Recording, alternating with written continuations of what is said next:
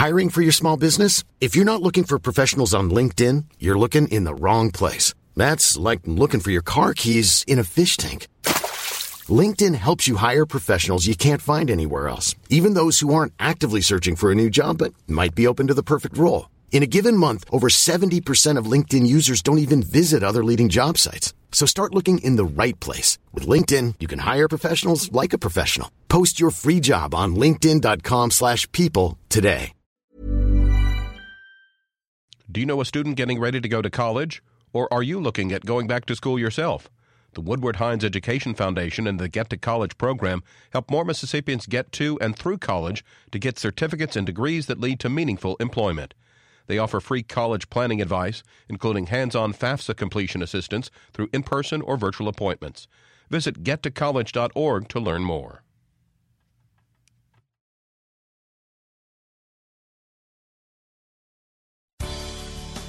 Good morning. It's 8:30 on Friday, June 22nd. I'm Karen Brown and this is Mississippi Edition on MPB Think Radio. On today's show, we'll hear from the two Democratic candidates facing each other in Tuesday's runoff election for the upcoming Senate race.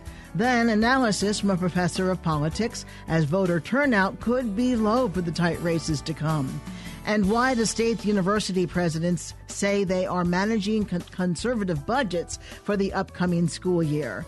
But first, today is our summer membership drive, and MPB is your statewide network. We hope you'll take ownership by making an investment. If you've never been a member, become a member. If you've been a member in the past but aren't currently, become a member again. And if you're already a member, think about becoming a sustaining member. The options are laid out for you at mpbonline.org. This is Mississippi Edition who will become the state Democratic Party's chairman or nominee rather for the upcoming Senate race. Republican incumbent Roger Wicker is up for re-election this November, but his opponent is yet to be named. Voters across the state narrowed the list of Democratic hopefuls from 6 to now 2 candidates who will face off on Tuesday. Venture capitalist Howard Sherman won 31.9% of the vote in the June 5th primary. Democratic State Representative David Baria of Bay St. St. Louis received 31.2%. Neither garnered 51% to win.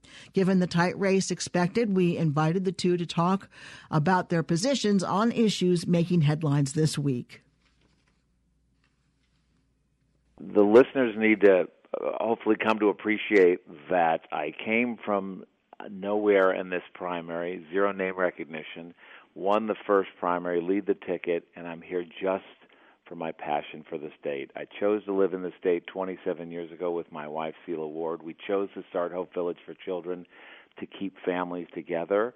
And I am here for all the right reasons and to show the state there is a different way than what has failed in the past. What would you like your, uh, our listeners to know about your opponent? Well, my opponent's running on a on a campaign apparently of no new ideas versus mine. You know, I published before the first election my 100-day plan which is my promise to the state of Mississippi of what I'm going to do in the first 100 days, and on day 101, you will get a report card. My opponent has not come forth with any anything like that. He's simply come forth with saying my campaign platform is what you don't like, what you should not like about my opponent. I think that's insulting to the state of Mississippi. I think it's insulting to the citizens. I think they saw through it, which is why I won the first election. Let's talk about your thoughts on a couple of issues going on. First of all, immigration and separating parents from children. President Trump has signed an executive order to stop that practice, but is that enough? Does Senate, does the Senate and Congress need to take action? What should happen here? You know, I'm calling you from the office of the Hope Village. I had a meeting here. Seal and I started this 18 years ago, and it all started because there were two little boys, Jimmy and Michael, who were going to be separated. You cannot separate children from their family. They were already pulled from their family because their parents' rights were terminated, and then they were going to separate them from each other. So we have spent 18 years with a commitment to the community and to the state that that will not happen. So when I read about that that has happened, and I understand that the president has signed an order to stop doing it going forward, as I understand it, they have not addressed the kids, the thousands of kids that are there now. You have thousands of kids that are going into deep trauma. I myself am the, am the victim of this to some degree. My mother and her mother emigrated to this country in the 30s, and immigration policy at the time prevented her father from coming in, so she came in as an only child. And my grandfather, who I never met, was ultimately killed by the Russians. So it's it's it's just not who America is. Regardless of the fact we need to have strong borders and enforce the immigration laws as they as they exist until we change them, we are the moral compass of the world, and when when we cede that position to other countries, we lose a lot. We lose America's brand. What about the president's proposed $200 billion worth of tariffs on China? You know, I was an econ major in college, and the minute you jump into the private sector and start artificially, you get exactly what's happening. You get counter moves back. Here in Mississippi, our soybean farmers are going to suffer dramatically because now there'll be tariffs on soybeans, which means our soybeans will be more expensive than other soybeans in the world it just goes you down. The, the waterfall effects of what sounds good. Oh, we're going to punish China. You have to sit at the table. You have to solve the problems. If it's if they're th- if they're stealing our patents, we have to address that. If you trigger a gigantic worldwide trade war, we're selling less cars. They're selling less this. We're selling less soybeans. Here in Mississippi, will be harmed greatly. If elected, what do you most want to see addressed as soon as you get to the Senate? Well, you know, as a senator, you're only one of a hundred uh, voices. So the first thing on a, on a national level is you won't find a vote from me that is not in the interest of the state.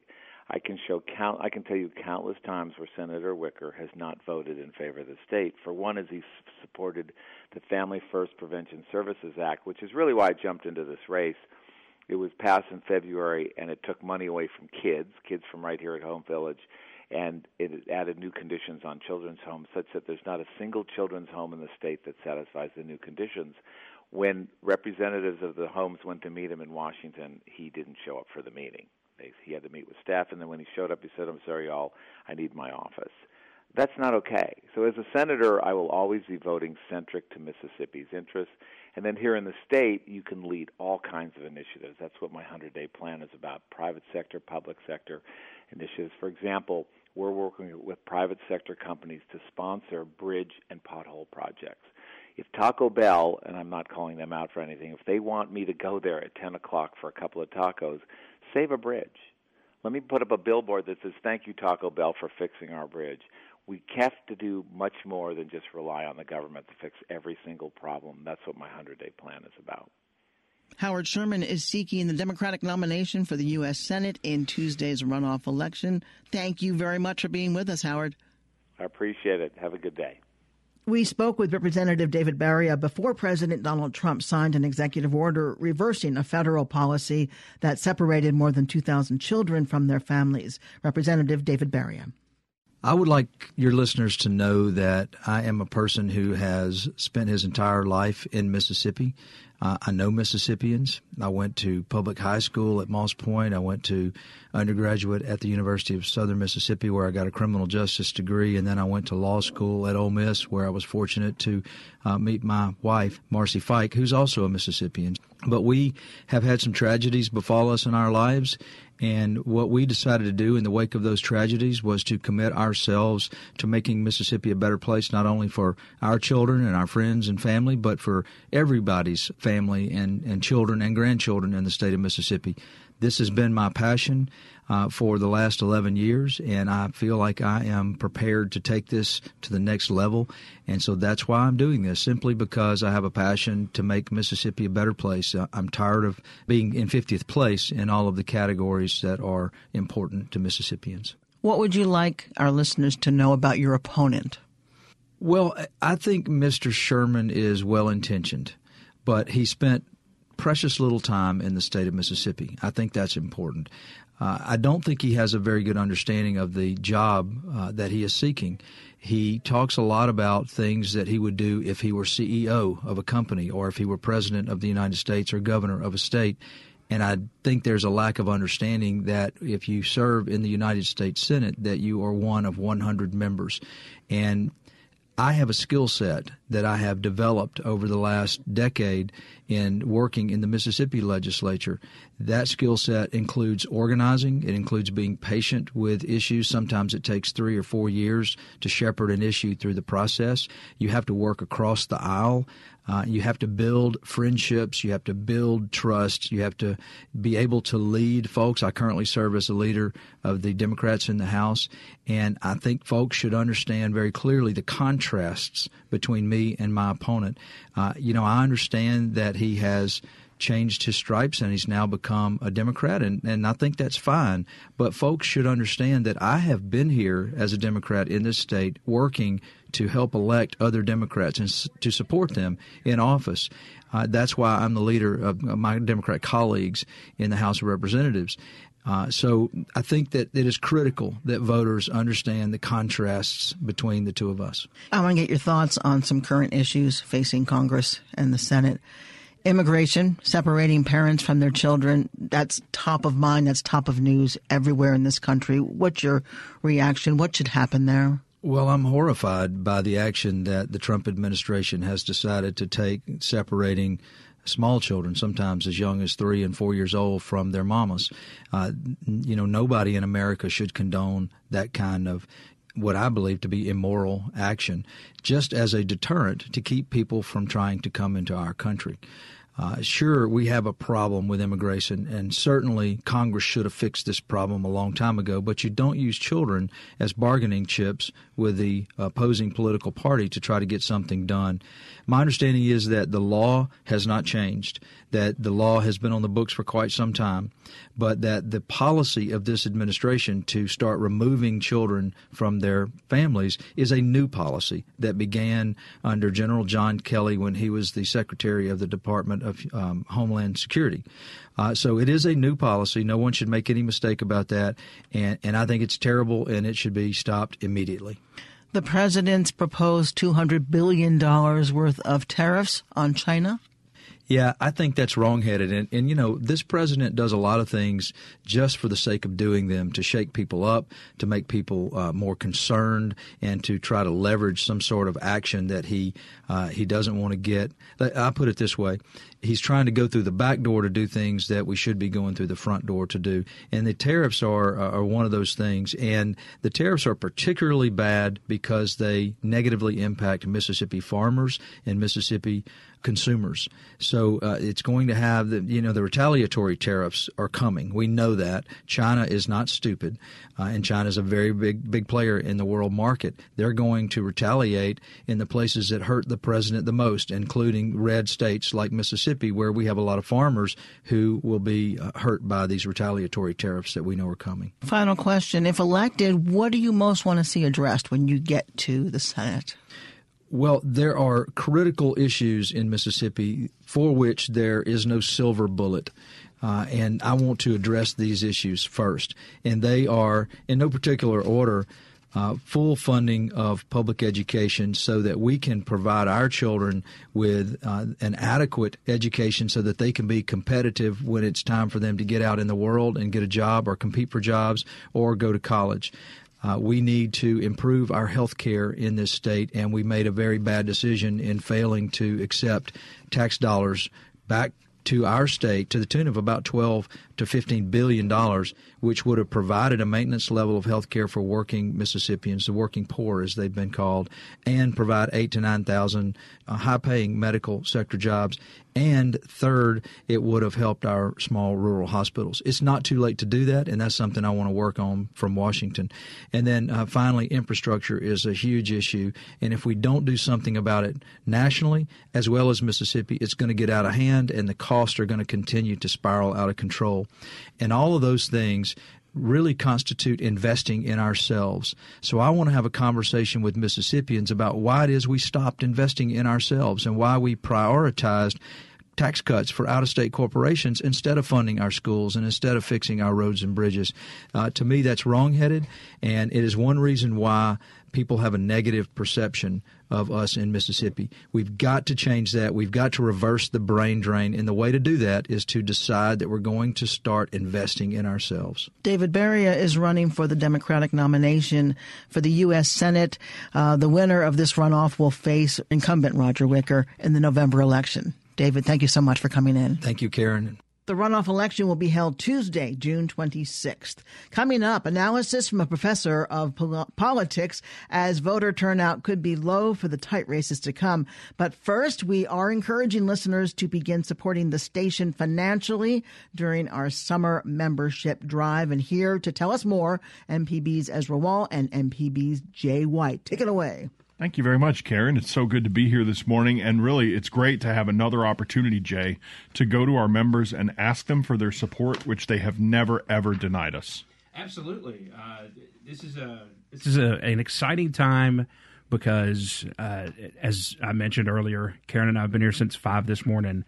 And uh, I figured the best way to put this is the best way that it would resonate with me. And that is that uh, for, for the shows that you appreciate, uh, and I wish people could. And I'm, what I'm trying to do is paint a picture for people to understand just how much everything we do costs. Nothing is free, of course. You can get MPB over the radio for free, but what we do is very much not free. But uh, the people who run this place um, care enough to continue to try to have as much great production like Mississippi Edition um, each and every day and your support, especially with the state budget continuing year after year to dwindle and uh, the cost of production continuing to rise, there's a growing gap that every single one of your dollars that you contribute absolutely goes to fill, and it absolutely means so much every little bit. So become a member right now by going to mpbonline.org. That's mpbonline.org. If you value the local programs that produce topics that are relevant to you and your neighbors, go to mpbonline.org or call 888-372-GIVE. That's 888-372-4483. Become a member today.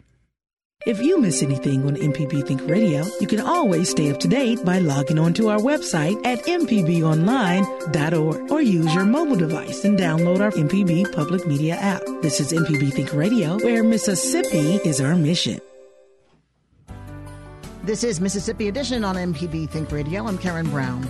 Tuesday's runoff elections are expected to bring tight races, but officials and researchers fear a low turnout to the polls. Kenneth Townsend is assistant professor of political science and executive director of the Institute for Civic and Professional Engagement at Millsaps College. He tells MPB's Desare Frazier turnout for the June 5th primary was low, and it's possible fewer voters would show up on Tuesday. I think turnout will probably be even lower in the runoff election. In 2014, we had somewhat unusual circumstances with the hotly contested uh, runoff between McDaniel and Cochran that led to an actual uptick in turnoff turnout in the runoff. But typically, turnout is a bit lower in primary runoffs like this. So I I would expect turnout to be probably lower than 10% of registered voters.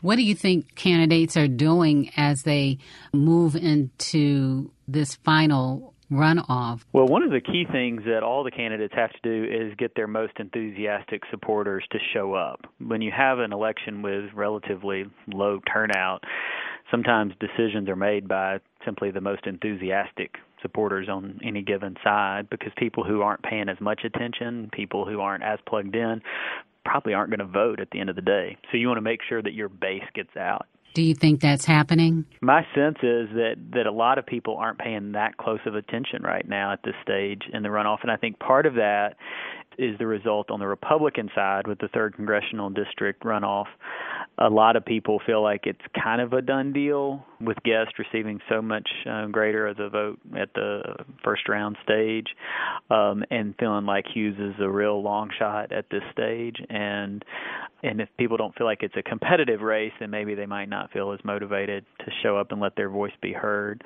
On the Senate side, the Democratic side for the U.S. Senate seat. I don't think it's a done deal. I think that race is still very much up in the air as to who will be elected or nominated rather. But I think both of those candidates, Baria and Sherman, are still struggling to get their name out there statewide because it is a statewide race and uh, they've got more ground to cover. Are you surprised that the Democratic runoff is taking place since David Baria has name recognition being a representative in the legislature and you had Howard Sherman who is also in California and really isn't as plugged in in Mississippi, or so we thought. Right. I think what we see are a couple of things. One, even if you are active in Mississippi politics, even if you are the leader of the minority party in the House of Representatives in the state, which uh, David Baria is, that doesn't automatically translate into broad statewide name ID, particularly in places outside of his home region along the coast. And so you've got a lot of people in the state who aren't that familiar with David Baria. And then with someone like Howard Sherman, who has come in had significant resources. He's got some family connections through his wife, who's from Meridian. And if you are willing to invest some resources and put your name out there in TV ads and radio ads, then you can cover a lot of ground relatively quickly. At the end of the day, neither candidate received more than about what is it, 27, 28,000 votes in the first round. So you're talking about a relatively small number of voters overall. Any final thoughts on the runoff coming up? I'll be looking at turnout. That's going to be key. Um, it seems to me that for Guest, this is his to lose. I would be very surprised, even if Hughes does everything right. I think Guest just has the experience and the connections that it is going to be really difficult for Hughes to beat out um, Guest in the runoff. On the Democratic side, it is a, more of a wild card. With Omeria Scott coming out in support of Sherman, initially I was thinking that that would mean that Sherman would almost certainly receive the, the nomination in the primary runoff. But then the Legislative Black Caucus has come out to support David Baria. I think that could really go either way. And I think the greater the turnout in that race, the better off Baria probably is. Um, but I'll be watching along with everybody else next Tuesday to see how things shake out. And vote. That's right, vote. That's the thing. Remember to vote. And for voters who are uh, concerned or wondering whether or not they can vote, I guess I should add this. If you voted in one party's primary election a couple of weeks ago, you're not eligible to vote in the other party's primary on June 26th. But if you did not vote at all in the original election a couple of weeks back, you are still eligible to vote in the runoff election in either party. Kenneth Townsend, Associate Professor of Political Science with Millsaps College. We thank you so much for your insight. Thanks, Desare. Have a good day. Coming up, why the state's university presidents say they're managing conservative budgets for the upcoming school year. But first, Jay White is here to tell you about our summer membership drive working to get 200 new members. That's right, Karen. Uh, we're asking folks to pledge their support during this summer uh, membership drive. We are looking for 200 new members. So if you've never pledged your support to MPB Radio before, now is the time when you can get involved. The way to do it is go to mpbonline.org or you could call 1 888 uh, hang on, let me see. Let me get the sheet here. Oh, sorry. I tried to do it off of memory and I couldn't remember it. One eight eight eight three seven two give. One eight eight eight three seven two 4483. We need 200 people to, to pledge their support today. We would love you to become a sustaining member of MPB Radio. And when you do that for as little as $10 a month, you will be sustaining MPB Radio and helping keep the, the, the programs that you hear each, each day, like Mississippi Edition, Morning Edition, All Things Considered. And those things are not cheap. Uh, uh, morning Edition and, and All Things Considered combined cost a quarter of a million dollars. And so every single dollar counts. And we need new members this morning. MPBOnline.org. Podcasts of your favorite MPB Think radio programs are available now. With any podcast app, you can search, subscribe, and never miss a second of MPB Think Radio.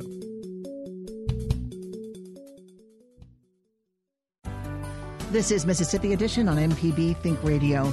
Mississippi's eight public universities are looking ahead to the upcoming school year and the 2020 legislative session. MPB's Ashley Norwood reports on their approved budgets and proposed funding requests. Mississippi's public universities say they are managing their dollars and cents going into the 2019 school year. The state's institutions of higher learning board members met this week to hear budget proposals from each of the eight universities. The trustees approved an overall education and general budget of a little more than a billion dollars. IHL Commissioner Glenn Boyce says budgets at most schools increased slightly. Mostly for some personnel costs. Then some of the budgets, a few schools uh, were down. Uh, uh, and requested a little bit lower budget. In particular, uh, Jackson State, uh, as they try to bring their budget in line. Jackson State University President William Bynum says over the last year, his administration has had to make tough decisions. The university's cash reserves dropped by 89% between fiscal year 2012 and 2016 under then President Carolyn Meyers, who resigned in 2016. We've been very conservative in terms of how we've budgeted. However, there are some good indicators that, again, things are going to be on the roads. We've been able to get out of some contracts uh, that was draining some cash. We've been able to see some indicators uh, that our enrollment will be headed back up. Board members also agreed to request an $89 million funding increase from legislators. Boyce says he believes the extra funds could help schools remain competitive. The university's funding request will be reviewed and voted on in the 2020 legislative session. Ashley Norwood, MPB News. In other news, the Mississippi State University Bulldogs baseball team continues to dominate in the 2018 College World Series. They opened with a win over the University of Washington Huskies in the program's 10th appearance to the World Series. And